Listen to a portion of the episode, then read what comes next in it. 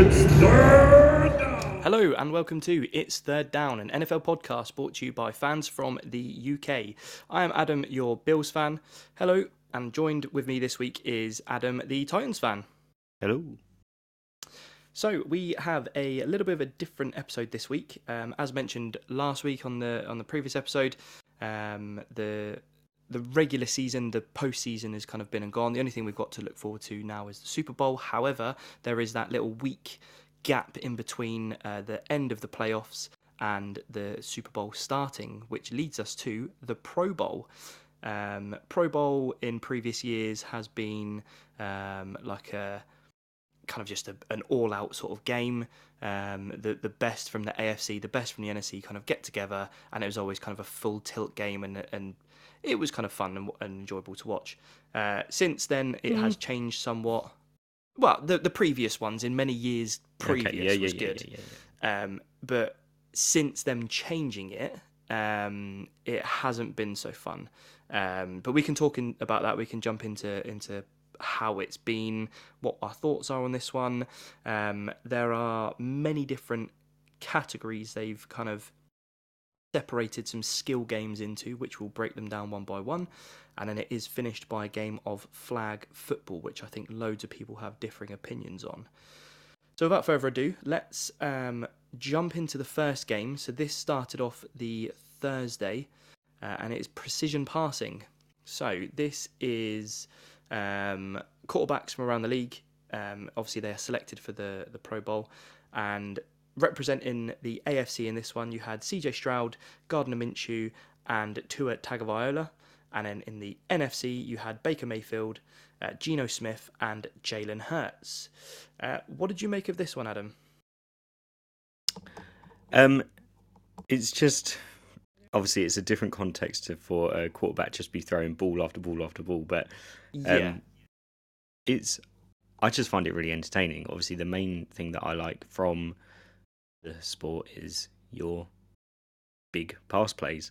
Um, yes, so it's kind of an extension of that, but with it feels like I don't know. Skill games just remind me of old school computer games, and um, yeah, whatever. So it's just like watching stuff like that. So I like skill games anyway. Um, watching this, it's I mean, obviously they are the quarterbacks that are representing it. Not everyone's involved in it, so it's what Mhm. it is in that sense.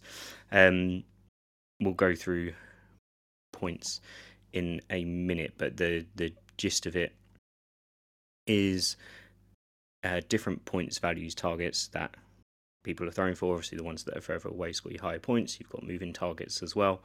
Um, it was just fun. It was just just Yeah. a fun little game. yeah, I I enjoyed it. I thought, like you, where you play video games and you get little bonus levels. This kind of felt like that, but um, like a mini game. It just a mini game, yeah, and it seems fun because all the players are kind of they're chilled, they're relaxed, they've had a hard season, regardless of what team they've come from, and yeah, it was it was just fun. They're all hyping each other up. It looked like a good sort of event. Um, I was looking at it thinking this would be a nice thing as a spectator to go to. Just be doing a little bit of day drinking, watching some of your favourite players just throwing the ball around. It just looked cool. Um, yeah. so Fun as Adam time. mentioned, Although there it's was, very quick. yeah, super quick. Like it, lo- it, it reminds me like you'd be sat there for hours waiting for this to be set up, and it's over within a couple of minutes. Yeah. Yeah, because I think Yeah, I don't even. Yeah, it was one minute, wasn't it? They had a minute to get as many points as they could. You can hit the yeah, ones over and over again, but the four, three, fives, once you hit them once, that would take that one out of the game. Um, Yes. And then after their minute, they would have one throw at the 10, which was the first one at the back in the end zone, yeah. So the um, 10 which was, was, 50 um, yards. Fifty yards. Yeah, Yeah. Um yeah, it's just I mean, performance wise, uh, unless you had anything else, I was just gonna go through the points of how we kind of finished up with this one. no, not really. Um, was I mean I was going to mention the the point scoring system, but you kind of went through it, so it's all good. Um, if you're happy to go on to the QBs and their scores, Yeah, yeah. So um rounding out the six was Tua with sixteen. Um there's just something about him being left-handed that still, even in a skill game, just makes it look like he can't throw a ball. Yeah, definitely. Um, Um, I mean, as you said, it's all but yeah, yeah. it's all a bit false because, like you said, it's static targets or it's yeah, it, it, he was throwing to robots essentially. Um, yeah, it's a different context to a game day. But Yeah, but he I did would expect- yeah, that's the thing. I would ex- I would expect elite QBs to hit those targets. You know, that's Hundred percent. literally what they do day in day out. They probably have that sort of setup at home. Well, not not that sort of setup, but you know, like they'll play their own games at home with hitting targets and yeah. Yeah. So 16 points was once we once you see the top end, how yeah, disappointing performance from him. He ahead of him was Jalen Hurts with 17, so not much better. Um, Geno Smith with 20 for a minute. So not for a minute, but at the start of Geno's one, it literally looked like he was just going to go one, one, one, one, one. yeah, that's all he was going for. yeah, it was like, is that is that his strategy? Is he just going to go for ones? Um, he got 20. Gardner Minshew got 21, and ran out the top two of it. So the um, top two would advance through to a final round. Um, I'm trying to think of how the final round differed. They oh they played it at the same time. So yeah, so the Yeah. the final round they took they took alternate throws. Whoever had the highest score out of the two QBs went first. They took alternate throws, and then whoever hits their target first, obviously that then drops, making Yeah. it harder for the the opposition. Yeah, Okay, yeah, so uh, going through to that round was Baker Mayfield with 24 and CJ Stroud with 26. So big CJ. That was eight, yeah. They CJ Stroud had a good round at it. Um, so they go through to the final, and as you just mentioned, they would alternate their throws. Once target's gone, it's gone. Um, this was very close as they went through. Baker Mayfield came out on top with a score of nine. CJ Stroud with Yeah. eight. So the NFC finished up with three points at the end of this. Um, I what I when this kind of where you mentioned about it just looking fun, um, that was that showed in this final round a little bit more. With you know they could have just gone for points and forced each other to go for different throws or whatever. But Stroud was like, "Yeah, I'll go for the big one." Went for it, didn't get it. Um, well, you know, it wasn't a big one, was it? He was going for the five on the side, but it was it was a higher points option than he could have gone for. Yes. Um, and it just it didn't matter that he didn't get it. It is just a bit of fun, um, and you could see that. So yeah, it's just they. That's how that rounded out, and that then moved us on to high stakes. If you want to take us through that, Yeah, so high stakes. Um, this was another one I quite enjoyed. Um, it was, um, I was going to say predominantly kind of defensive and safety teams players, but it's not really true because there were some wide receivers in there as well. Um, Yeah. So this, I don't know the distance they were at. It was probably, it, it was a good punt return distance. Um, so essentially, this game was set up with. Um, one of those football launchers. They probably have a proper name, but I don't actually know what they're it's called. It's a jugs machine. Um, Thank you, a jugs machine. I did know that. I didn't even. Yeah, I can't remember what it um, stands for. I did know at one point. Um, that's for titties. yeah, Yeah. Um.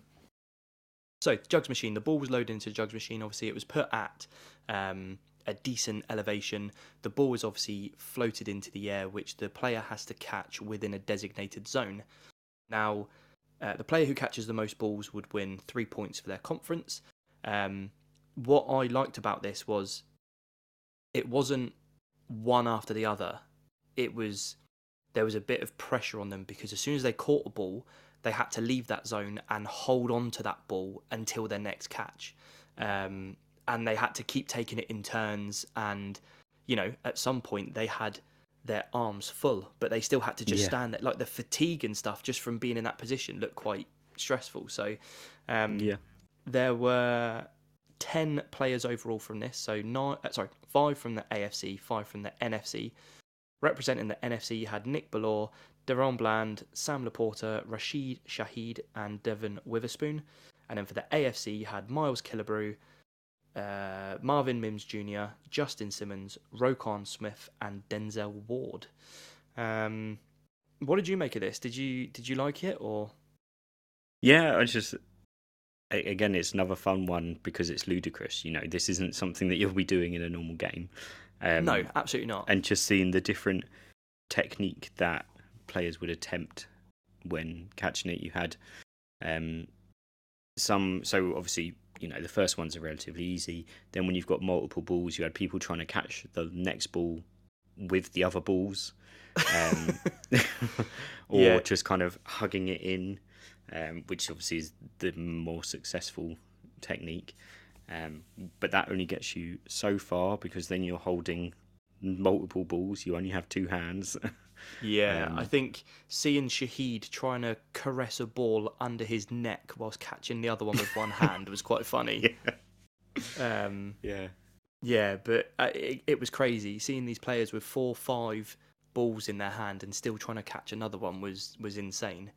Um, it definitely looked tougher than you, you. You look at it and you think that's easy. Like you can, they're not that big. You put it under your arm, you catch the other one. But no, when you factor it all in, and then you've got to stay within this zone and stuff, it it looks very I difficult. could barely catch one ball. one. Can yeah. confirm. I've seen you on holiday. Yeah. Um, Um, yeah. yeah. So this one, um, I don't really have much else to say. I was just going to go straight to the winner. If you're happy with that. No, that's what I was going to do, and then I wasn't sure. But if you're going to do it, go for it. yeah, so um, Miles Killebrew came out on top. He is a safety from uh, Pittsburgh, I believe, and he's predominantly on the special teams, uh, more of like a punt returner. Um, so he ended it with six balls. He actually managed to have three under his left arm, uh, one under his right arm, one between his legs, and then just dived to the floor, caught it, and then Yeah. balanced himself on his head. what what I think was the best bit about that is the ball didn't start between his legs, so he waited for the the one that was getting shot to get elevated. Yeah. He got himself in position, popped it in between his legs, set himself, and then managed to grab it and go down, whilst obviously keeping that ball between his legs because that's the other stipulation. You know, you can't drop any of them. Um, and yeah, just rolled around and ended up on his back with them. Fair catch. Yeah, absolutely. It was Um, good. obviously, I enjoyed that. He's won at that point, but he did try for the seven, and that just just didn't work. No, no, but it was many. it was good. It was it was a lot of fun. I enjoyed that one, and yeah, I think having watched this one and the precision passing, my mindset of the Pro Bowl is is starting to change a little bit. So yeah. I think really enjoying that's it. a that's a good point actually. We'll, we'll just mention it now whilst you're on there. When we we've mentioned on this podcast before, you know, we haven't been we've we've had passing interest in the NFL for a long time, and that's in just league games and the actual games itself. The Pro Bowl and everything has not really been on my agenda at least. So when I wanted to watch it historically, previously, in I was always expecting like an all star game of Yeah, proper football, and that was that was it. Um, I think you're right in that the mindset needs to change and just appreciate that this is just some of the best players in the league just having fun together. Yeah. It shows the sportsmanship between lots of different players. Just when like there's obviously been mic'd up at these events as well. You see the players talking to each other, interacting with each other, and I just think it it just shows another element to them that we wouldn't necessarily have seen. And yeah, they need to be watched without thinking that it's incredible. yeah, no, absolutely. Um, just going back onto um, the precision passing because I've just looked at one note that I've completely forgot about, um, and this is going to more of the aspect of um, where it's just all a bunch of fun and everyone's just enjoying themselves. Um, whoever the commentators were for the precision passing, there were two blokes, um, and every time the ball went close to a target, they kept going, "Did he hit it? Did he hit it?" And the female commentator was just like, "Guys, when a target gets hit, then there is like smoke and and um like pyros going off. Like Yeah. if it doesn't go off, he didn't hit it. Like she literally just snaps at them, and it's so funny Yeah, because then they still continue. Did he hit it? And she's like, "Guys." So Guys, Yeah, that you'll was know fun. if they hit it. yeah, that was fun. Um, cool. Let's have a look at um, ta- uh, task. No, it's not a task. Skills challenge three. What the hell am I on about? Um, yeah, closest to the pin. Yeah. Closest to the pin, which was at Hawks Landing Golf Club in Orlando. It looked bloody beautiful. it did. Um, Yeah, this one I enjoyed quite a bit, um, purely for a sense of it looked like a bunch of lads on a day out. Um, they're just kind of having fun. Um, yeah, just seemed really, really cool. Um, in terms of who was there, um, I haven't actually made a note of this. I know who the winner is, um, but unfortunately, I don't have. Unless you do. No, I don't. I I know Mostert was there. Yeah, Mo- it, Mostert was there. Um, Jake Ferguson Brian was there. Darius Slay was there. Bryan Anger, Kyle Hamilton, uh, Owusu Koromoa was there, um, and maybe one other. I can't remember. I, I should have made a note. It's probably the only one I haven't made a note of. Um, Yeah. yeah, as I mentioned, this one um, just seemed like a lot of fun. It's it's lads having a day out, and they were kind of just enjoying themselves. Really, um, I think the thing what sets it off straight away is the first person to take a shot is Darius Slay, and doesn't look like your typical golfer. Um, I think some of these players kind of play in their spare time. Some of them you can tell have never picked up a golf club in their life, which was quite funny. Mm. Um, so Darius Slay, he's walking up to the tee and he's going, lads, gas me up a little bit, gas me up, come on. there is zero gas. Like they're like, oh Yeah, oh, yeah. yeah. Woo, woo, woo, come on, woo. Oh, it's literally so painful, and then he just shanks it into the water. So, yeah. um, or he he shanks it wide, and it's like 16 feet or something. So, yeah, that was quite funny. Um, I think Jake Ferguson going barefoot that was funny because again, just a lad having a day out, enjoying himself, didn't really take it too seriously. Um, Owusu-Koramoah was going for a chip shot using a driver, so that was Yeah. quite funny, just going on a mad one. Um, the my favourite moment though, so Kyle Hamilton um, for the Ravens, he's on the VT, and obviously he introduced himself. He said he's you know Kyle Hamilton, and he says Tiger Woods' cousin. So he's obviously built himself up a little bit. Now, if people who don't watch um, golf, golf has kind of become a bit more laddish to the spectators, and when the golfer tees off, there's some heckling from the crowd and some kind of shout outs. One of them is a famous Tiger Woods one when he teed off, and it was mashed potatoes. Obviously, Kyle Hamilton stepped up to the tee, chipped it, and all the lads just shouted mashed potato. And I thought that was brilliant. like yeah. it was a nice little um, little montage there, which was quite cool. Yeah. Um, uh, did you see any funny points from it? What, what's your thoughts on this? I know you're not majorly golf minded, but obviously it's more. Yeah, a- and a I must admit that I had that in my pin. mind when I was watching it. I was thinking that I don't care. yeah, like yeah. I get, I liked the camaraderie between everything that was going on, and and like you said, it was like lads having fun. Um, but I just, I just wasn't that interested in it. Um, I don't think, for me personally, that the golf translates to a skill game that's related to the NFL. But I guess that's kind of No. the, the point of it. You're putting them into a different sport. But if you're going to do that, then you know make them throw three pointers at hoops or like Yeah, do, yeah. do a bunch of different ones. Um, but yeah, I didn't have that much interest in it particularly. I thought it was funny because I'm sure I might be remembering this wrong. Um, in the Miami Hard Knocks, I'm sure Mostert and the running backs or who- whoever it's part of, I'm sure they all end up with golf gear. Um, because I don't think it was the quarterbacks. Because oh no, maybe it was. Maybe it was. I just can't remember. They were so basically in the Hard Knocks Miami in season thing Mm. when it gets to Christmas.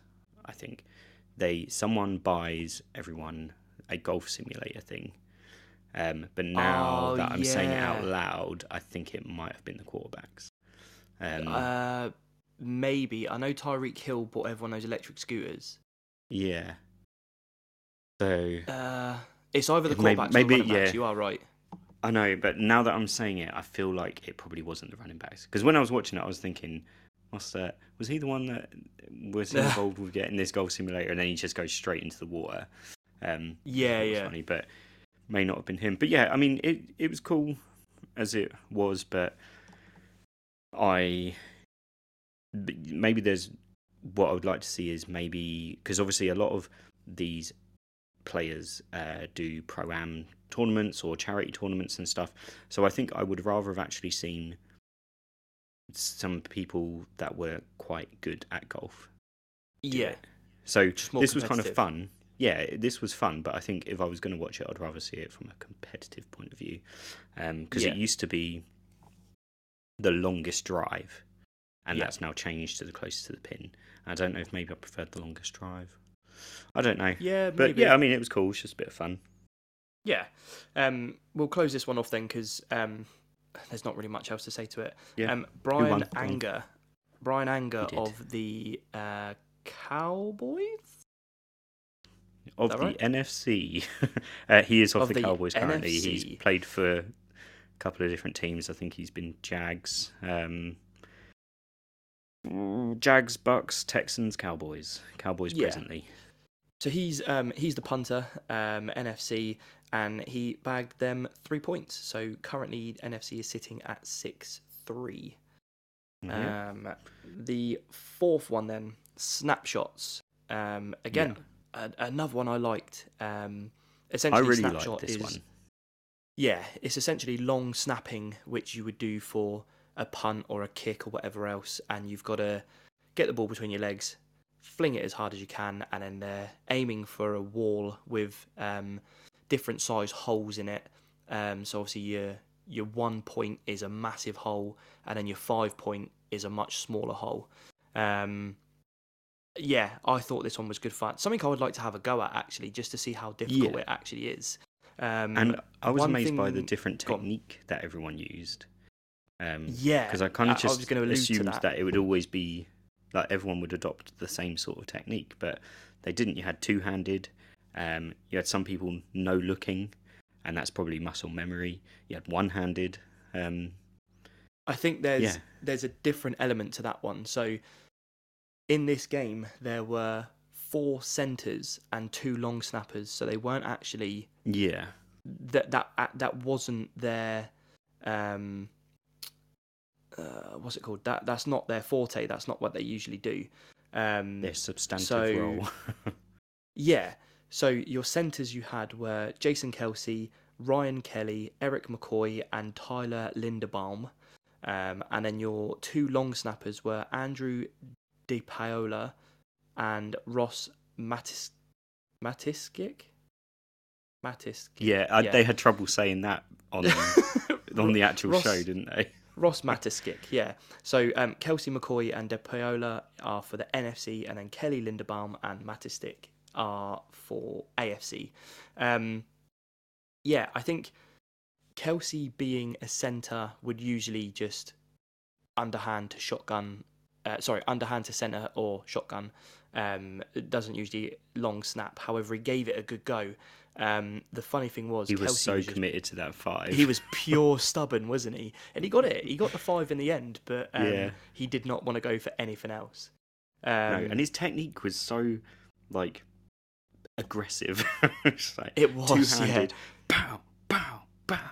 yeah, um, I think Yeah, one thing I enjoy. Uh, I mean, there's so many things we could probably say we enjoy about this Pro Bowl. Now we've opened our minds to it. Is they're all mic'd up, so you can hear what's going on as they're doing it. And Jason Kelce, if anyone's ever listened to their podcast or just knows anything about him, he is a clown. He's a joker.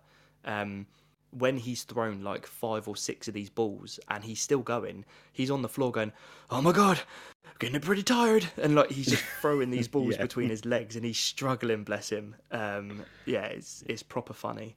Um, Ryan Kelly was one of the ones you said about. Um, he went one-handed, no look, so he was just getting the ball, flinging it. yeah. They were just going pow, hoping it pow, would go pow, pow. He got through a lot as well. He got like eight points, I think. Yeah. Um, so, but then again, they said on the uh, on the commentary that's not his usual role. He would never long snap a ball, so he's just flinging that behind him and hoping for the best. Um, yeah, and then when the actual when the long snappers came on, I thought they were pretty poor to be honest. Um, yeah. Ross Ross Matiscik um, was terrible. Didn't get a single point. Um, Andrew DePaola, when he actually found his rhythm, he was just going for the one every time. um, and and obviously Yeah, that's the thing. He, there. he found his range with that one and just went pop, pop, pop, pop. Yeah, absolutely. Just again, muscle memory. Um, one thing we haven't no- mentioned about that. So with the ball games, um, there are standard American footballs, and then there are golden footballs, which come up every Yes. couple of throws, every five throws, three throws. Um, the golden balls are double points, so that made it a bit of a more interesting, um, interesting event.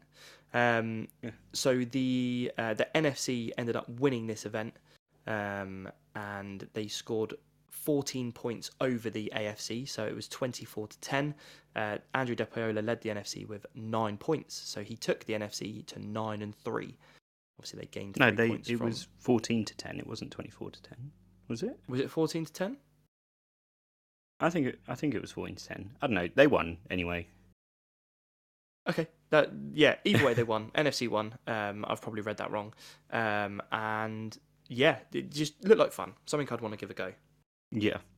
So the Um, NFC are now leading the Pro Bowl nine to three. They are. I don't know. Did you mention that? I don't know. That's where they're I, at. I, I might have done. Um, Okay. so there was one last event then, closing out the Thursday, and this was a game of dodgeball, um, which looked just like fun. I don't know if you've ever played dodgeball in school. Um, just looked like a again a bunch of guys having fun with their friends. Um, yeah, seemed really cool. Um, there were uh, two matchups. So you had the NFC defense versus the AFC offense, and then obviously vice versa. Um, starting with the first one, then the NFC defense was Budda Baker, Jessie Bates III, Demario Davis, Danielle Hunter, Micah Parsons, Haason Reddick, and Bobby Wagner. The AFC offense is Keenan Allen, Ja'Marr Chase, James Cook, Stefon Diggs, Evan Engram, Derrick Henry, and Justin Simmons. Um, did you have anything specific to say about this game, or do you want me to jump onto the second one and we'll talk it as a whole, or Um, going to the second one, then we'll talk it as a whole. Okay, cool. So second one, then this would be the NFC offense and the AFC defense. Uh, the offense is Jamar, sorry, Jahmyr Gibbs, CJ Ham, CeeDee Lamb, DK Metcalf, Amon Ra St. Brown, D'Andre Swift, and Kyren Williams. Saying these names out loud, this is one hell of a fantasy team. Yeah. Um, then on AFC defense, you've got Josh Allen of the Jags, uh, Minkah Fitzpatrick, Sauce Gardner, Jermaine Johnson II, Patrick McQueen, Jalen Ramsey, and Pat Surtain II, otherwise known as PS2. Um, Yes. What did you think? What, what I, I like this one. I thought it was fun. Yeah, it it was fun, but it was a bit slow to get going. Um, Yeah, like my experience, like you said, playing dodgeball in school, it's pure carnage. like just running up, balls going everywhere. Poof, poof. Um, yeah, just just didn't didn't quite start attack. off like that. Um, I did like the so Derrick Henry caught one and then immediately threw it back and got someone out. I can't remember who he got out. Um, and It I think it was Parsons. commentator, yeah, maybe. And the commentator's like, he's throwing balls like he throws stiff arms. Just thought it was funny. Um, Yeah, that was good. They've had a they like the photographer that was behind that shot got a great shot of the ball coming towards him. Yeah. Um, it's just a super cool shot, and the Nashville sound, Nashville sounds, sound, sounds. Sound. Um, yeah, sound. Did an edit of Henry pitching a ball for for them, which I thought was quite fun. Um, Yeah, yeah, the, it it was just a fun. Again, it just looked like people having fun, and that's kind of what you want to see. Yeah, absolutely. Um, one note I have made is um, Diggs was the first player out of the game because he couldn't catch a ball, and I thought, well, good on you because you finished, the, you started the Pro Bowl how you finished the season. So well done to you, my friend. Yeah, Um, yeah, it was. It, it looked like good fun. I think the it started slow to begin with because there might have been some miscommunication in like rules and what they could and couldn't yeah, do. there 'cause definitely it looked like a was lot. some of that. Yeah, a lot of players were just stood around thinking like, "Wh- what what can we do? What can't we do? Because there was points where the the commentators were saying, "Oh yeah, they're not allowed outside the red boundary," and every single player was outside the red boundary. Yeah, so yeah. it just yeah, it was a bit confusing, but um, it it looked like fun. It looked like great fun. Friends playing the game together. Yeah. Um, Although Derrick more Henry, carnage, like you said. not to keep talking about Derrick Henry, but you know, obviously tighten some eyes on him. Um, his strategy was definitely to hide behind his teammates I did because notice he that. was just like using them as blockers, which I thought was funny. But yeah, I um, did. Yeah, I noticed that. Um, it was it was cool. It was a bit of fun. Um, yeah, really enjoyed it. Um, I believe they ended up um, with Well, game each. AFC won the first each. game, NFC won the second. they did. Yeah. Yeah. So, gone. No, I was just going to say, so we're on to 12 6 NFC to AFC. Yeah. There we go. Um, cool. That rounds that, off the that Thursday. was the Thursday. Yeah, that's Thursday done. Does and then Sunday. there's obviously a bit of a break, and it goes into the Sunday games. Um, so this one, um, we're aware because of the way the Sunday was laid out. There's obviously it chops and changes in between, so there'll be like a quarter of flag football in between certain events. Um, for the the purpose of this podcast, we're not going to keep chopping and changing.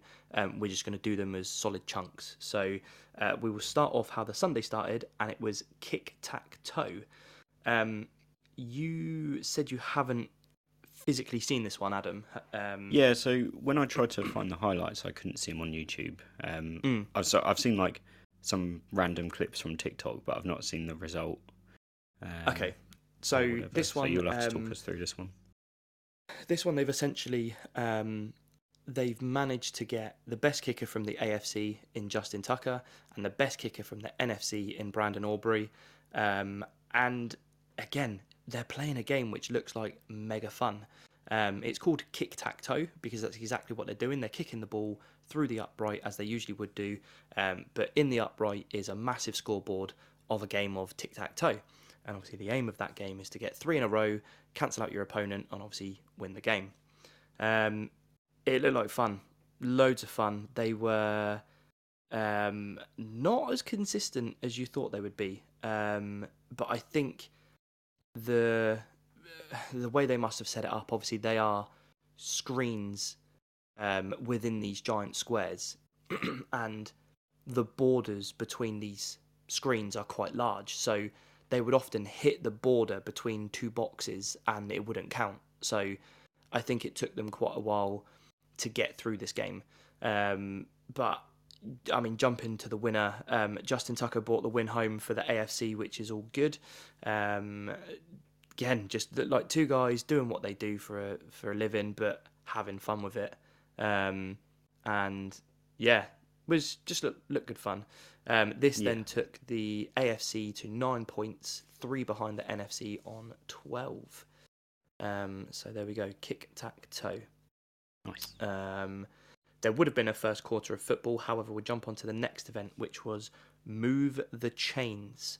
Um, do you want to take us through this one? Because I don't know a great deal on this one. Yeah, um, I don't have a list of who was involved. Uh, I don't know if you have that or not. Uh, I Um, might do actually. Bear with me. Um, Well, I'll just go through the aim whilst you're looking for that. So this was five players from each conference that had a wall, um, who which had three thousand pounds of weight on the back of it. So they had to get all the weights off and then drag the wall over the finish line. Um, I think it was last year. One of the teams tried to just pull the wall with all the weight on it, and obviously that didn't get them anywhere. Um, Yeah. So yeah, this time straight around the back, everyone's pulling these weights off. Um, you know, doing two, three, four at a time because they are massively strong people. I doubt I'd be Mhm. able to even move one. Um, yes, they're pulling these weights off the back of it into a basket. Once all the weights are off, you go, and it's essentially it is it is the chains, but they're attached to the wall, so they're using them like a uh, not a pulley, but just a handle on the end of the chain which is attached to the wall. All five of them rode up, and then they've got to pull the wall over the line. Um, yeah, Do we know who was involved? I do indeed. So for the NFC, you had Demarcus Lawrence, Penei Sewell, Tyler Smith, Montez Sweat, and Tristan Wirfs. I believe that's how it's pronounced. W I R F S Wirfs. for the AFC, you had Will Anderson Jr., Terron Armstead, Jermaine Johnson II, uh, Laremy Tunsil, and Kevin Zeitler. Nice. There we go. Some So- some big lads. Yeah, yeah, and they were evenly paced, so they kind of each side got their weights off at the right time. They got lined off, and they started pulling the walls at the same time, give or take. Uh, but the NFC came out on top, getting over the line first. Yes, yeah. Um, just uh, was it? yeah. Um, I think they had a better strategy looking at it. They were just pulling off huge clumps of weight, as you said. I think one of the teams um, was doing one or two weights at a time, but you mentioned on the other one they're doing four or five at a time, just yanking these things off, trying Yeah, to yeah. get a head start, which is good. awesome. Um, Yeah. Not really much else to say about that one. If you have,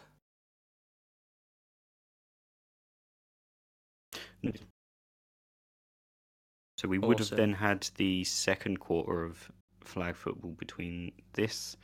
Uh, but as we said, we'll come to that at the end. Um, Yeah. So next up was a game of Madden. yeah, Um, this one, I don't.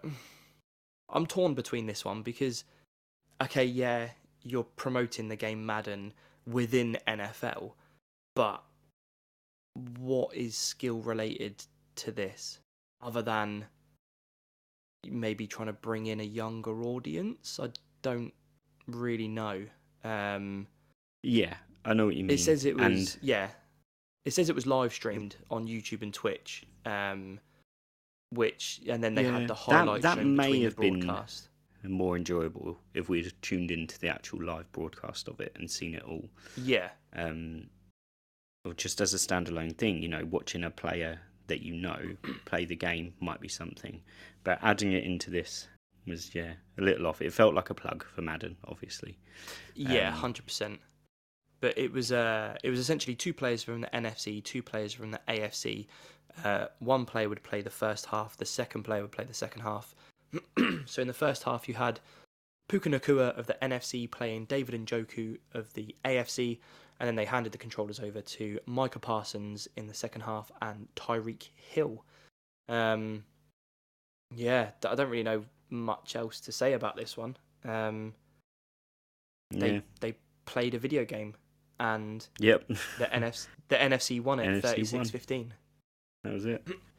they did, yeah. So, um, currently the scores. Um, it's pointless saying the scores because they've done um, quarters of football in between, haven't they? So, um, it's a bit misleading. It is a bit bit misleading, but just because it's the order of the day. So at this point, because there's been two quarters of flag football, um, the AFC, so they were kind of losing throughout, but the AFC have gone ahead at this point, forty-seven to thirty-nine. So that is taking into account two quarters of flag football. Um, yeah, the we'll we can look at plays in a bit, but just to the reason we got to this point is because in the first quarter the AFC won twelve to seven, and in the second quarter the AFC won again twenty six to fourteen. So those scores in their entirety are added on to the point scoring. So Yeah. that ended us up uh, after the NFC winning Madden. The AFC are on 47 and the NFC are on 39. yeah, Um, yeah, and that led us into. So this is another one where there were two parts to it, but it's a gridiron gauntlet. Um, yeah. And this was a relay race through an obstacle obstacle course, and I loved this because it just I thought it reminded was- me of like an NFL version of Gladiators or something. Yeah, I was Like, obviously literally not- going to say Not that. quite that level, but um, yeah, this was just just really fun. Um, It did look fun. I think my point from the beginning, though, looks like if you're in that stadium, you've sat there and you've watched these people set up these games for the best part of two, maybe three hours, and it is over within a minute and a bit. Like, that must just be the most horrible bit, but it did look super fun. Um, the uh, if you're happy for me to go through what w- the events were in the gridiron, and then we can Yeah, have yeah. a chat about it. no, that's cool. so, okay. Um, as Adam mentioned, they are split into different segments. So the first one was breakaway walls. Um, they were essentially, I don't think they were polystyrene, but they were kind of um, flimsy material walls, which obviously got thicker in density. There were three walls they had to run through. You had Demarcus Lawrence of the NFC and Will Anderson Jr. of the AFC. They then ran through uh, the three walls and then tagged a button on the end, which would lead on to the next uh, event, which is agility agility, they would go through a gate and be met with a very tight and kind of um, close in sort of um, airport queue. That's the only way I can describe it. Where you've got like Yeah, the yeah. um, you've got the barriers and you've got a slalom between them, but this was very close in. That it was kind of like sidestepping very closely in, in a little slalom thing. So uh, agility was Kenny Clark of the NFC and DeForest Buckner of the AFC. Again, they would run through, press a button, and it would go on to uh, the next guys. So this was a tyre flip. Basically, they've got two giant guys who are flipping a tractor tyre. You had Chris Lindstrom of the NFC and Wyatt Teller of the AFC. Uh, they would flip their tyre all the way to the end, push the button, and it would be next on the high point. High point was um, three sections of uh, a football suspended in the air. Um, as you go through the event, um, the ball gets higher and higher. You had to jump on a trampoline and basically just tip this ball out of its little Yeah. holder. Um, Shouldn't have had trampolines. the- yeah, shouldn't have had trampolines. Just make it more interesting.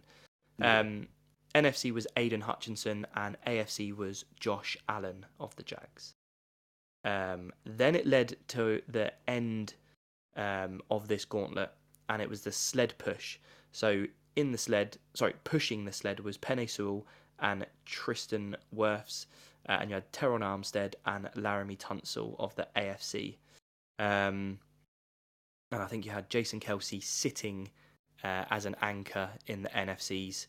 Uh, I'm not 100% sure who the player was in the AFCs.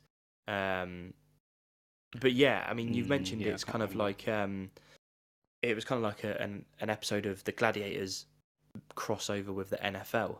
Um, talk me through it. Like, what did you think? Because I loved it. I thought it was brilliant. Yeah, it, exactly that. It was fun. It was competitive because naturally, by having a race, um, the same as you know, the wall one was competitive, etc.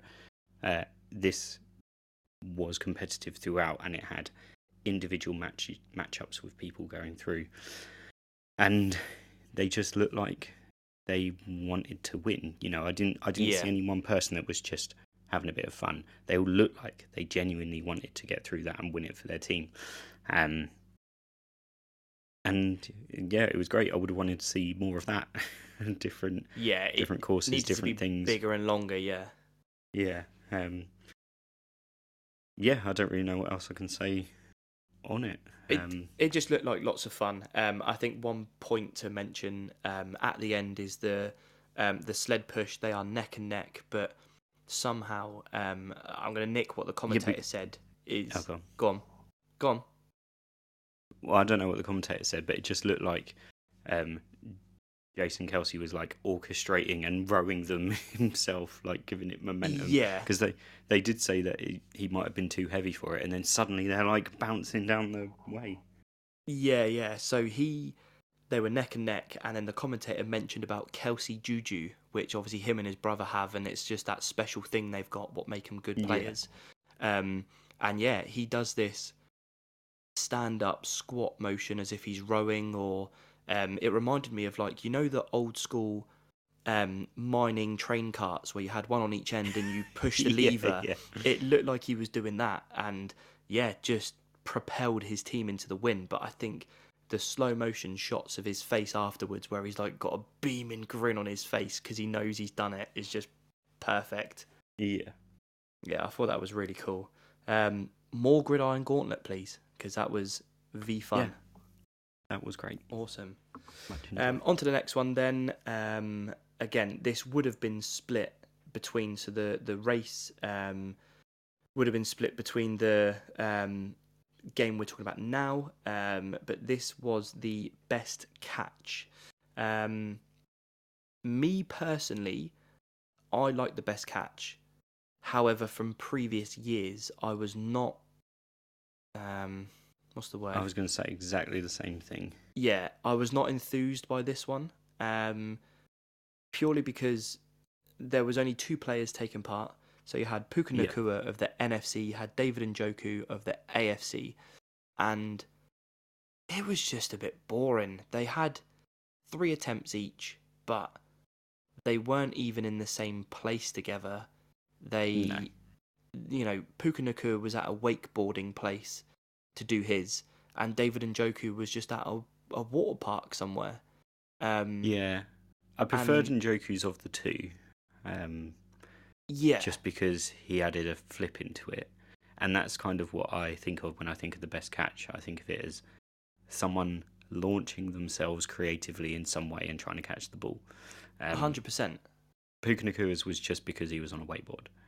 He still Yeah. just caught it normally. Um, like, I get, I get that there's, you know, it's creative in a way, but if he'd done that off of a ramp and flipped or something and then caught it, I'd be like, yeah, that's great, cool. But yeah, I don't know. Yeah, it, Like, I was looking was- forward to it, and then when I saw it, I was a bit underwhelmed. it yeah, it was very anticlimactic. Um, when you look back at last year's, it was um, Stefon Diggs versus Amon Ra, and they were in the stadium doing it. So they had the hype from the fans and whatever else. You know, Diggs got his brother involved. Um, Amon Ra got his brother involved, and they were doing like joint throws. Diggs was jumping through smoke and trying to catch it blindfolded and stuff. Did, and did Diggs jump through a table? Or uh, am I imagining? No, he he um he was hi- his second one. He hid behind cheerleaders. Then he appeared from behind the cheerleaders, jumped over, jumped through. Sorry, bounced on a trampoline, jumped through smoke, and tried catching two balls at the same time. He Oh, failed. yeah. Um, yeah, yeah, yeah. but to me, that is a better attempt than just standing on a wakeboard.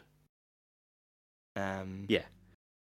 And I think Yeah, just being so- in the stadium made the difference and doing something creative there. But Yeah, definitely. Um, Yeah. Whether they did it due to time constraints and they maybe did it, you know, maybe that was where they near where they live or something. I don't know, but um, just seemed a bit meh. Not really, not really much to to give. But however, um, Nacua did make the catch purely because he caught the ball. that's, the, that's the only reason why he won yeah, is yeah. because he caught the ball. Um, so yeah, he managed to grab the points, and at this time, at this moment of the game, um, the AFC are on 47, the NFC are on 45. Um, yeah, but then obviously, as we've mentioned again, the gridiron was split into two, um, and uh, I'm wondering if I've seen this one, or is it literally just the the same one split into two? it's, I'm pretty sure it's the same one split into two. I thought so because I'm I'm doubting myself here. Um, however, the second gauntlet has been run. Obviously, the way they split it for TV times, uh, the AFC and on 47, and the NFC end up winning this uh, with the Jason Kelce rowing boat at the end, and the AFC take the lead 48. So 48 to 47. Yeah. Um, there is another quarter of flag football, however, we'll uh, we'll detail that at the end. It was then on to tug of war, which um, I uh, I could give or take this one. It seemed okay, but was over far too quickly. Um, Yeah, I I fully understand it as a as a skill game and why it was part of this. hundred But as you percent. said, as a viewer, it was just over quite quickly. yeah. It was, yeah. So it was um it was the best of three series or three games, um, and then the winning conference earned three points. Uh, the first round was Bryan Anger, Kenny Clark, Landon Dixon, Lane Johnson, and Chris Lindstrom of the NFC. Then the AFC had DeForest Buckner, AJ Cole, Dion Dawkins, Quenton Nelson, and Wyatt Teller. Um, that one lasted a bit longer than the second one. Um, A, a little bit because it went all the way left as we were Yeah. it, and then back. So they didn't quite manage to get them over, and then got pulled back. Yeah, the AFC looked like they were doing okay, and then um, the NFC ended up pulling this one back and winning round one. Um, funnily enough, both sides were exactly the same weight, so they were one thousand four Yeah, yeah. pounds, which I thought was incredible. Um, Mm. So yeah, that was pretty cool. And then round two, then um, obviously the AFC needing to win this to stay in the tie. Uh, NFC had Derrick Brown, Danielle Hunter, Aidan Hutchinson, Dexter Lawrence II, and Tyler Smith. AFC had Trey Hendrickson, Jermaine Johnson II, Justin Madubwe. Oh God, I've just butchered his name. Sorry, Justin Madubweki. Ma- Yeah. Madabweki. Justin Mad. Yeah, He's- um, yeah, well qu- mad. he's mad. He is. Quentin Williams and Kevin Zeitler.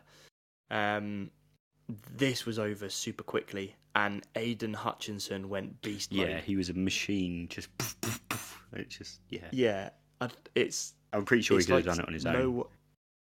Yeah, no one mentioned to him like it was an exhibition. He was like, uh, "If you die, you die."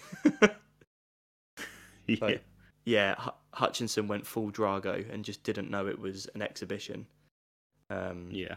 but yeah, that's that's pretty much all you can say about tug of war. It it was what it was. Um, the two weights of the second one, uh, the NFC was heavier in the second round. So um, AFC was again fourteen eighty. Um, the NFC were fifteen twenty three. So Yeah. uh, forty three pounds heavier. The big boys. Uh, tug of war. Then this took the scores: AFC on fifty three, NFC on fifty eight. Now we are at the kind of piece de resistance, which is the game of flag football. Um, yes, it has happened in chunks, um, but we're going to talk about it as a whole. Um, what's your thoughts and takes on it? So, my thoughts are I started watching the highlights and I didn't finish it because I have no interest in flag football.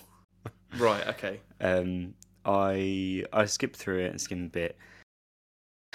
The trouble is, you can see them having fun, and you see some of the trick plays and things like. I feel I feel like I need to go back to it and watch it with with a different mindset, but I can't help but watch Yeah. them play football and want something better to happen. Um, Mhm. Obviously, it's flag football, so you're not going to get contact in terms of defensive plays, but it felt like it was just set up offensively anyway. Nothing, nothing defensively. Like they wouldn't, they were never really trying to get the flags. Um, and I get it in terms of entertainment, but I don't know. It's just not for me. Basically, I Okay. started watching it and I just found myself not really caring and I should have just watched it for the purpose of this but then I thought no I won't watch it and then I can talk about how I didn't want to watch it um yeah so I've seen some I've seen more highlights from individual plays on TikTok um rather than just going through and watching it all um yeah I don't know what your thoughts are probably a little different to mine maybe? Yeah, so I'm I'm kind of glad you've said that where you need to go back to it with a different mindset because this is this is how I'm at my position I'm in now. So um, I have watched the highlights in the order we've spoken about them. Um, so I started off with the precision passing, then I went on to the high stakes, blah blah blah blah, and everything else. And as I'm watching these, and they're getting more and more fun, and I'm seeing them enjoy themselves. By the time I got to the end, which obviously is the flag football, and I've seen it as a whole, my mindset has changed completely. I'm enjoying this for what it is. It is just the best players from the AFC and the NFC having fun as if they're just playing football on Thanksgiving in their back garden with some friends, and it's fun. That I, I, I really enjoyed it. I thought it was quite cool. Um, and the way I kind of likened it was, I could imagine me and you just go into the stadium, enjoying ourselves, day drinking, watching some plays, and just having a good time. That's that's how I kind of envisage it. Kind of don't take it for any more than what it is. Yes, it's there's no contact and whatever else, and obviously, yeah, there it was a high scoring game because you know they're playing up for the fans or whatever. But it was Mm. just fun. I just enjoyed it, and you're seeing players play together who you would probably never see play together. You know, you had CJ Stroud throwing an absolute dime to Tyreek Hill and things like that. And you're thinking this is this is incredible. Like, yeah, okay, it's flag football, but he's still just thrown a 30 yard dart to Tyreek Hill. So I- yeah, I I enjoyed it. I think my my mindset towards Pro Bowl has changed massively, and I think more so this year it's been very well thought out. Um, better yeah, games. I'm- I must admit, it did seem more of a just complete. Maybe it's because it's had like a year to settle in a bit. I don't know, but it the the expectation for what it was was what it was. I know, I know what Yeah. I'm getting at, but I don't know how to. So last year I was expecting something different, I guess, but kind of knew what I was getting this year. Um, Yeah. I do need to revisit the flag football. I mean, I, I watched it in the same order as you. I watched all the school games first, and then I watched that. okay. But um, Maybe with I a different mindset, you just might switch yeah. I will. I will watch it again. I'll just chuck the highlights on and watch it, and just separate it. Maybe because Yeah. I'd watched all the school games, and then that that made it seem to me even less of a thing. I I don't know. I don't. I can't explain it. But Yeah. it's I think- it, you know? One thing I could probably say to defend our argument why we were so negative with the Pro Bowl when we um, when we first started supporting our teams. Um, excuse me. We when we got to the off season of our first season. Um, sorry, when we got to the end, when we got to the first Pro Bowl of our first season, they were already talking about disbanding the Pro Bowl or making it lesser, making it non-contact or whatever. And I remember the Yeah. very first one me and you watched. We were, I came round to yours and we stayed up until like one o'clock in the morning. We were all happy and excited for it. We had our sticker books with the NFL sticker album and whatever, and we were hype. And it was a walking game of football Yeah. there there wasn't any flags or anything so you know there wasn't anything fast paced it was literally just going through the motions and that is probably the most painful thing we've ever had to watch um so having that in the back of my mind and now this in terms of actual flag football it's fast paced there are things happening yes there's no tackles or anything else but i enjoyed it i thought it was decent yeah. It's fair. yeah so revisit it. Let me know what you think um and i, I look forward to I next will. year. I think it'd be quite cool. I will. um so to round it off then the nfc ended up winning the flag football 64-59 uh, the afc had a chance right at the very end to to win it. However they were shut out by the nfc so overall the nfc end up winning the pro bowl games uh, and the final scores of the whole event um, uh, is it going to give me the final of all? Sixty-four to fifty-nine. Oh, okay, yeah, Is that- sorry. So yes, sixty-four fifty-nine. There we go. Yeah, I thought there was another one, but there wasn't. Um, No, no, no. no. So yeah, sixty-four fifty-nine. GG NFC. There we go. Yeah. Awesome. Um, before we move on to anything else, I just want obviously people get selected to go to the Pro Bowl. We haven't gone through the rosters or anything like that, so go out there and have a look if you want to see who was involved. We've obviously mentioned various people throughout as we were uh, going Yeah. on, but I just wanted to quickly run through how many selections there were per team, just yeah, for a bit of fun. do. That'd be Um, cool. I don't know if you've looked at this or not, but if you're going to say off the top of Um, your head, so obviously not all people would have been involved anyway, um, depending on how far they got through playoffs or if anything's changed between now and then. But who do you think had the most selections from the AFC and the NFC?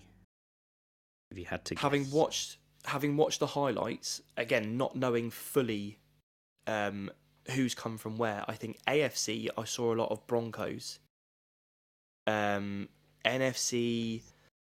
Um, uh, NFC. I saw a lot of Seahawks. Am I well, close? no. So Oh.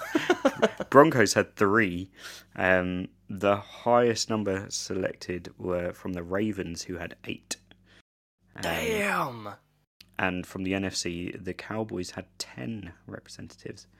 Um, Jeez. so I'll very quickly run through. These aren't in numerical order, but they're alphabetical. Ravens had Yeah. eight, Bills had three, Bengals had two, Browns had seven, Broncos three, Texans three, Colts four, Jags three, Chiefs five, Raiders two, Chargers two, Dolphins six.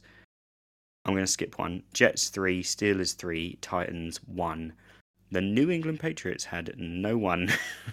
Wow. So that's why I skipped them. And obviously, Derrick Henry, the lone wolf from the Titans. Um, NFC Cardinals 1, Falcons 2, Panthers 1, Bears 2, Cowboys 10, Lions 7, Packers 1, Rams 4, Vikings 3, Saints 3, Giants 1, Eagles 8, 49ers 9, obviously none of those involved, uh, Seahawks 6, Bucks 3, and the Washington Commanders also had nobody involved.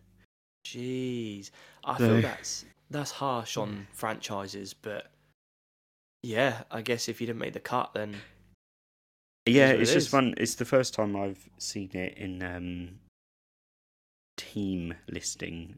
So obviously you look at the the starters and who's been um, who who's been selected and who's starting and all that. But just seeing it as the teams, you realise some people have stacked rosters that are yeah, absolutely. you know they're all pro Um, bowl, all pros, whatever. But No, that is pretty cool. Um, it's just interesting.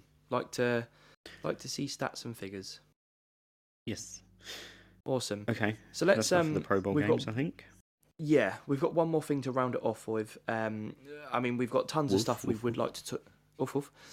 We have tons of stuff we would like to talk about. Um, as we've mentioned in previous episodes, um, there's been a lot of changes happening within franchises, head coaches, backroom staff, and everything else. So um, please bear with us. There will be an episode of all that coming out with our thoughts and um, all the happenings and everything else and, and predictions and stuff. So please do bear with us. That is definitely coming. However, um, we have the Super Bowl looming, um, and prior to the Super Bowl, there is the National Football League Honours, which I believe is the night or two before the Super Bowl. Um, It's on the Thursday, I think. So Super Bowl's obviously on the Thursday, Sunday, yeah, So it'll be Thursday yeah. night. So kind of like starts off proceedings, really, doesn't it? Um, Yeah. this is where um, uh, we spoke about at the beginning of the season. So we gave our MVP, Offensive Player of the Year, Defensive Player of the Year. we gave all those predictions at the beginning of the year. This is where they finally get crowned. Um, and we have our nominees. So we're just to have a little talk about the nominees, um, give our prediction who we think's going to win it, and then we can probably put a pin in this episode. So, looking at the MVP finalists, then you have Josh Allen of the Bills, Lamar Jackson of the Ravens, CMC Christian McCaffrey of the Niners, Dak Prescott of the Cowboys, and Brock Purdy of the Niners. What's your thoughts on those and who you're taking? Um, before we go, before we look at it, I'm going to ask a naive question. Go on. Where at what does this include postseason when they look at it, or not? The these are regular season MVPs, I believe. Okay, Yeah. probably should have known that, but just wanted to check. Because obviously, you Yeah. you look at someone like Dak Prescott, who's just let the team down in playoffs, and you argue that they're no longer in their MVP. But if you look at what he did in the season, it's obviously a different kind of conversation. Yeah. Um, I'm pretty I'm pretty certain you class these as regular season ones because when we get to players in a second in a different category, um, they their teams did not make the playoffs. So these are just regular season um, honors. Sure, probably really obvious, but again, I haven't really sat down and That's- just looked at it before. It's cool. It's cool. Um, I think. Oh, it's yeah. I mean, it's a fair list. You Yeah. look at a- all of those teams made it to the postseason. Um, Mhm. It tends to be a QB bias for the MVP. Yep. Um, Well, I it just is. feel There- like- There's four QBs and one RB. on the Yeah. list. um, I just feel like Lamar leading the Ravens to number one seed and what they accomplished this year can't be undersold. Um, you know, you look at someone like Josh Allen and what he did in the latter half of the season, but he wasn't doing it throughout. But then, Yeah. you know, the argument is, but he got us there. So does that make him the MVP? You know, that's why he's in that conversation. I Yeah. guess. Um. Yeah, I I look at it and I just feel like Lamar Jackson makes the most sense Mm-hmm. of over Okay, the course is that of who you're going with? Yeah, what did I predict? What were predictions at the start of the season, or are you? Are we going to look at those at the end? Because I can't remember. Um, let's let's look at those when um when they actually get announced because Okay, yeah, that's fair. That makes sense. It, yeah. Um. Okay, so my thoughts then, um, as you mentioned, it is always QB, um, strong.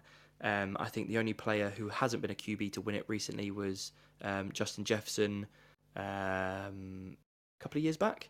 Um, I it, because this is regular season, Lamar Jackson is hella lucky because he bombed in that divisional round game and Yeah, did not deserve sorry the championship game he did not deserve any accolade but like you said he he did it very well um for for that purpose um getting them to that point um in the regular season i think if we are taking the mvp so the most valuable player title seriously then sorry i just dropped my ipad um mvp title seriously i think and i'm not saying it because i'm a bills fan Josh Yes, Allen on that list is the, no, shut the fuck up.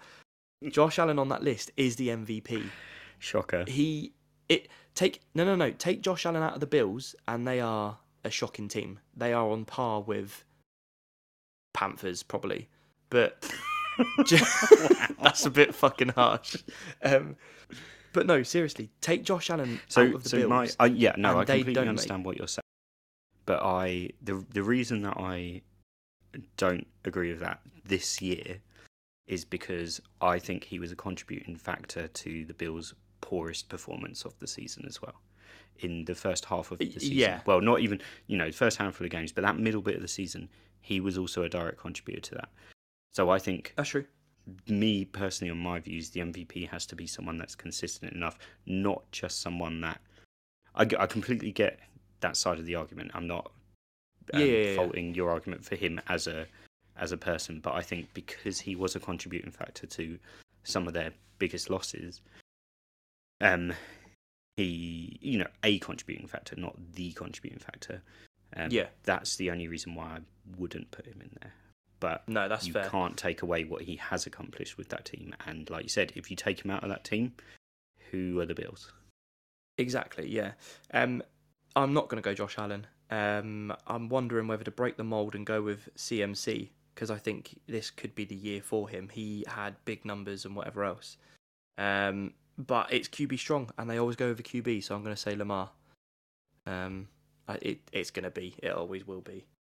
Um, yeah, Okay, so next one is um, offensive player of the year. Then um, offensive player is um, yeah, it could be anyone. I don't know what I'm trying to say. Uh, offensive player, we have Tyreek Hill of the Miami Dolphins. You have Lamar Jackson of the Ravens. You've got CeeDee Lamb of the Cowboys. You've got Christian McCaffrey of the Niners, and you've got Dak Prescott of the Cowboys. Um, so there's two opportunities here for Lamar Jackson and Dak Prescott to pick up honors. Um, they've got obviously offensive player and the MVP. Um, looking at this list, I mean, this is a tough list. I think you can take the QBs out of it because uh, to be an offensive player of the year, you have to be doing something outside of the QB role. You've got to be beating defenders. You've got to be scoring the points. You've got to be doing the dirty work yeah, you know, a- after the QB's giving you the ball. Um, and this is tough. I think Tyreek Hill had an absolute mad one and, you know, should have broken 2,000, but he never did. Um, CeeDee Lamb was just making catches in, you know, a, a poor Cowboys passing game. But then McCaffrey was just a, a great all rounder. He was getting the passing TDs, he was getting the uh, the rushing TDs. He even threw a couple. Um, yeah. so this is tough. Who who are you taking? Because I, I don't Um, know. It's I'm going McCaffrey just You going CMC? because of yeah, and because of just the streak of touchdowns, game after game after game, that's true. games that's true. with He- multiple he, broke the touchdowns. record, didn't he? Yeah. Um, I had Tyreek gone the whole season, didn't get injured, and broke that 2000, I think he would have been a strong contender. Um, I think unfortunately he was just let down in the end by an injury. Um, Yeah. Always quarterback, but I think Christian McCaffrey just has to be. If you look at the points that he's put on the board and the games that almost single handedly he's probably won, it's yeah, that's Yeah, and he always comes then up clutch. I'm saying that, and I didn't include him as an MVP option, but yeah, he um he's, he's yeah, he's got to be. he came in clutch multiple times when they needed a TD. He was just there, and we've spoken about the amount of times where, you know, it was always when you played me in fantasy and you needed you needed 20 points to beat me, and McCaffrey's like, hold my beer, here's 45 for you, bro. So, um, yeah, I think you having said the streak he went on and the fact he was just scoring time after time and consistently, I've got to go CMC as well. It and again, if Tyreek, if he beats the 2000, he gets it hands down because he was he was on fire. He was good. Um, CeeDee Lamb again. If his QB doesn't let him down, then he hasn't a storming season. But I think yeah, CMC for the offensive player has to be. yeah, Um, defensive player of the year then. So this is where um, a team is involved who didn't make the playoffs. So you've got DaRon Bland of the Cowboys, Maxx Crosby of the Raiders, Myles Garrett of the Browns, Micah Parsons of the Cowboys, and TJ Watt of the Steelers. Um, and it's a nice little mix. You've got a, uh, a cornerback, you've got a defensive end, defensive end, left blocker, left blocker. So I think that's quite good. Um, I I think this is a toss up between the two of them. I think a lot of people are going to be looking at Myles Garrett because he had a great year in that in that Browns. However, DaRon Bland and TJ Watt, I think it's going to be a fight out for them. DaRon Bland purely because he broke the record for the most pick sixes in a se- in a single season. Did he finish on like six or seven or something? Maybe even eight. So that's yeah, mad. That's mad figures. Um, but then TJ Watt had his third um, third season leading sack leader. Um, yeah. I think which it was is- 19 is finished up on. huge. Yeah, and I think that's not far from my prediction. Going off the top of my head, I think I said to him you must have been about 19 and a half, 20 maybe. So, um, Yeah. I, I'm going TJ. I think TJ Watt gets this. Yeah, I think I said TJ Watt at the start of the season, if I remember rightly. Um, Mm. As I think Does Miles that Garrett's swayed your other. mind, or No, I wouldn't go Bland. eh, Although he has got that, like you said, I just think for defensive player to me, it's coming down to sacks, tackles, hits. Um, Yeah. Yeah, I think I'll stick with what you what. You what? Cool. We're pretty much just saying the same thing, but that's fine because we have the same taste. We can agree. Um, this one is a tough, tough um, category, bar one, and we'll get onto that in a minute. So, offensive rookie of the year. So you've got uh, Jahmyr Gibbs, Sam LaPorta, Puka Nacua, Bijan Robinson, and CJ Stroud. Fair play to the Lions for getting two of your offensive rookies in there because that's incredible. Yeah, yeah. Um, Bijan. Who are you? Who are you saying's not what Bijan? Bijan, I don't think should be on this list purely because he was so poorly used in that Falcons. Yeah, Um, I don't think he was correct. I don't. eh, He comes number five in that list to me. Um, he could be a completely different player next year. Um, in a new offense and a new offensive coordinator, new head coach, and whatever. So I Yeah. think coordinator. I think Bijan comes fifth in that list. Um, no, yeah, he does, but I, Yeah. for me, this is a toss up between Puka Nacua and CJ Stroud. Um, Puka because he broke so many um, rookie records, and so did Stroud. even- well, the- yes, that's the trouble. I mean, yeah, Nacua broke so many wide receiver rookie. Um, Wookiee uh, records. I can't even talk rookie records. There's too many R's. Um, Wookiee but you know he he stepped up when Cooper Kupp was injured, and then even when Cooper came back, Nacua held on to that WR1 position and dominated. So I think he did very well. However, for what CJ did, taking those Texans to the divisional round against the Ravens and breaking so many records and having so, like an incredible TD to interception rate, I, I think it's got to Yeah. be CJ surely. I think all of that also topped off by the fact that the Texans clinched the AFC South. Um, Yes. which when you look at the Texans of last year, they yeah leaps and bounds ahead, and it's been driven by him. And every you know week on week on this podcast, we'd be saying CJ Stroud has broken the record for blah blah blah blah. blah. And yeah, you're right. We were doing that with Puka Nacua as well, but Puka Nacua was playing in a Rams team who was in the Super Bowl not that long ago. You know, well, they won it. Look at where the Texans were. Well, yeah, but where the Texans were and where they are now, it's two completely different teams, and it's because of CJ Stroud. And I think he's yeah. he's got to have it. ha- he has to. Yeah, I think that's kind of unanimous. He he definitely has to have that. Um, defensive rookie then, um, you've got Will Anderson Jr. Um, of the Texans, Jalen Carter of the Eagles, Joey Porter Jr. of sorry Joey Porter Jr. of the Steelers, Kobie Turner of the LA Rams, and Devon Witherspoon of the Seahawks. Um, I don't know a huge amount about some of these. Um, only some we've maybe maybe spoke about on the rookie watch. Um, Yeah. I know I know Will Anderson Jr. had a great season with the Texans, but then Jalen Carter was you know putting up some great numbers for the Eagles. Um, Yeah, the then- Eagles haven't been great, but he was a consistent factor. Not a Yeah, consistent he was a factor. I mean, he that, he wasn't the reason they weren't great. He he remained consistent regardless of how they were doing.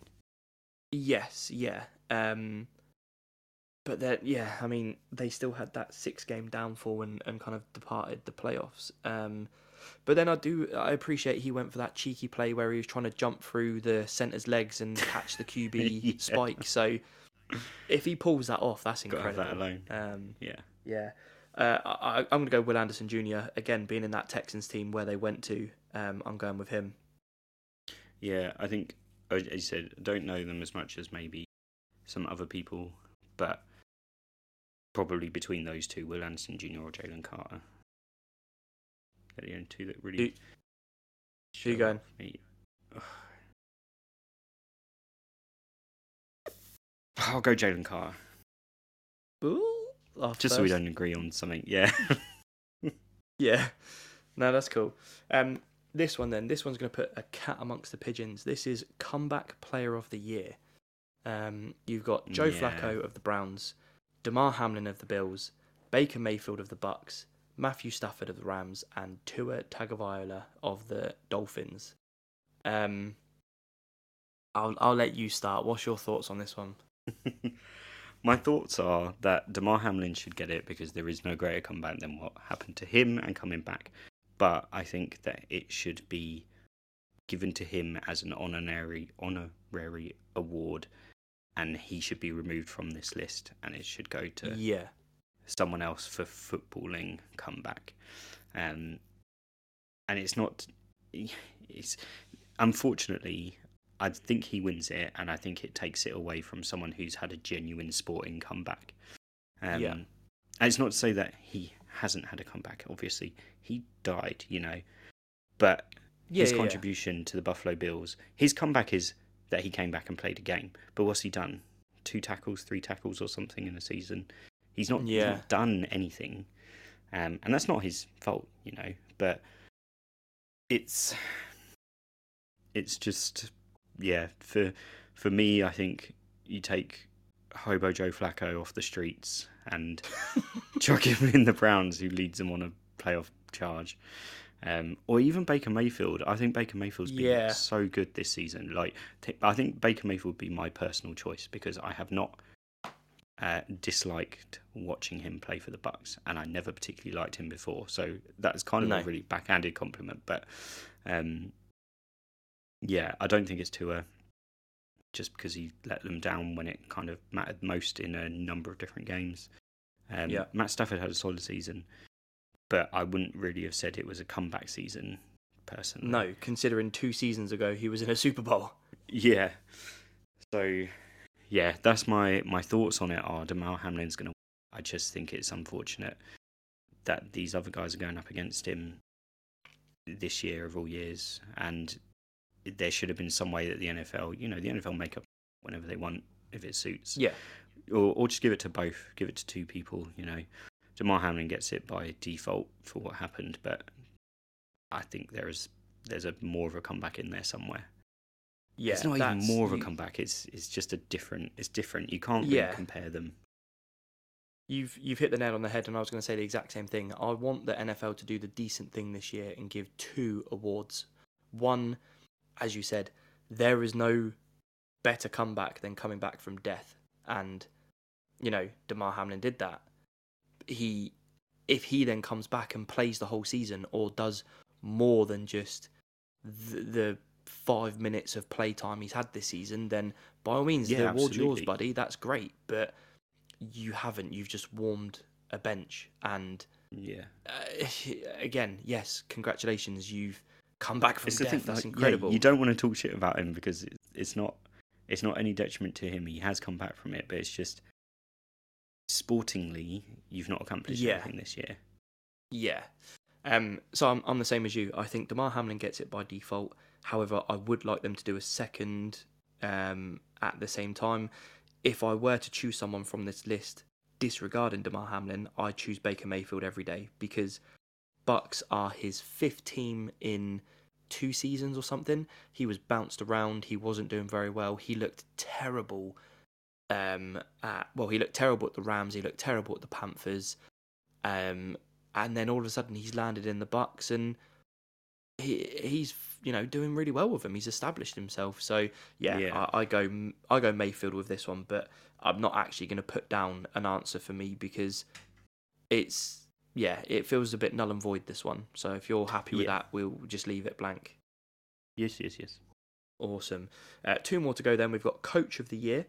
So you've got Dan Campbell of the Lions, John Harbaugh of the Ravens, DeMeco Ryan, Ryans, sorry, of the Texans, Kyle Shanahan of the Niners, and Kevin Stefanski of the Browns.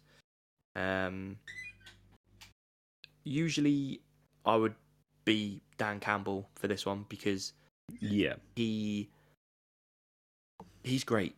If you haven't seen All or Nothing um, or Hard Knocks, sorry, yeah, if you haven't seen Hard Knocks, then watch it. He's a great character. He's very humble and honest, and he's shown a lot this year that he likes to gamble, and nine times out of ten it pays off. He's he's really good.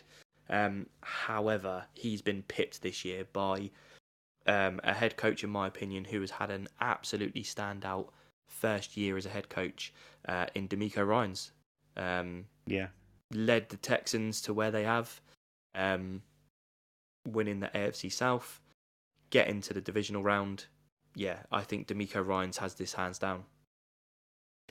yeah. Um, I would agree between those two. Um, it's it's a toss up between those. I I can't really choose between each of them. I get what you're saying, but then you you also have to look at what the Lions have accomplished and where they were and how yeah, they're I kind of you know first division title since 1992 or something, whatever it is. Yeah, that's like, true. That's true. um, big things happened for them this season.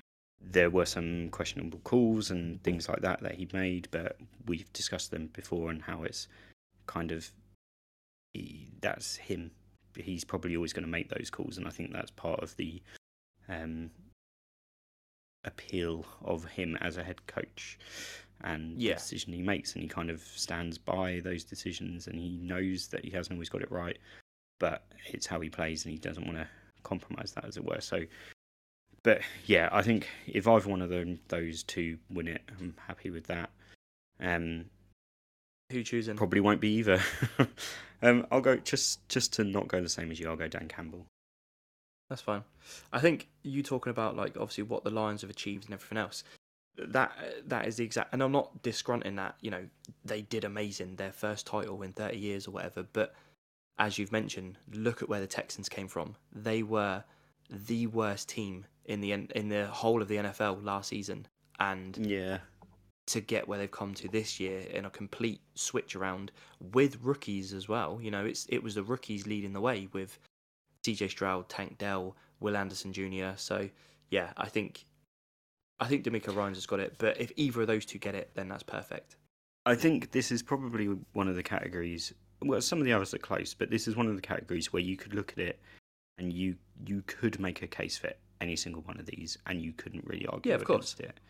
Um, but yeah, I think I think we just would like to see it be one of those because it's not your usual suspects, um, Mm. and it's it is that it is coaches that have accomplished something with teams that they probably shouldn't have been able to do it, or not at least do it yet. Um, Yeah. yeah, be interesting to see. Yeah, absolutely. Um, the last of our nominees, then, this is the assistant coach of the year. So you've got Ben Johnson, the offensive coordinator for the Lions. You've got Mike Macdonald, the defensive coordinator for the Ravens. Todd Monken, the offensive coordinator for the Ravens. Jim Schwartz, the defensive coordinator for the Browns. And Bobby Slowik, the offensive coordinator of the Texans. Um, it's a good list each there for their own reason. Um, I mean, who are you taking?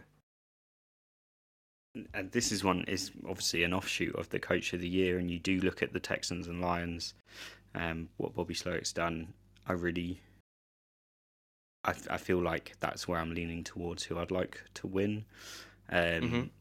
again there's a case for some of these other people Mike Macdonald what the Ravens defense accomplished this year was standout throughout the year and consistently um Yeah.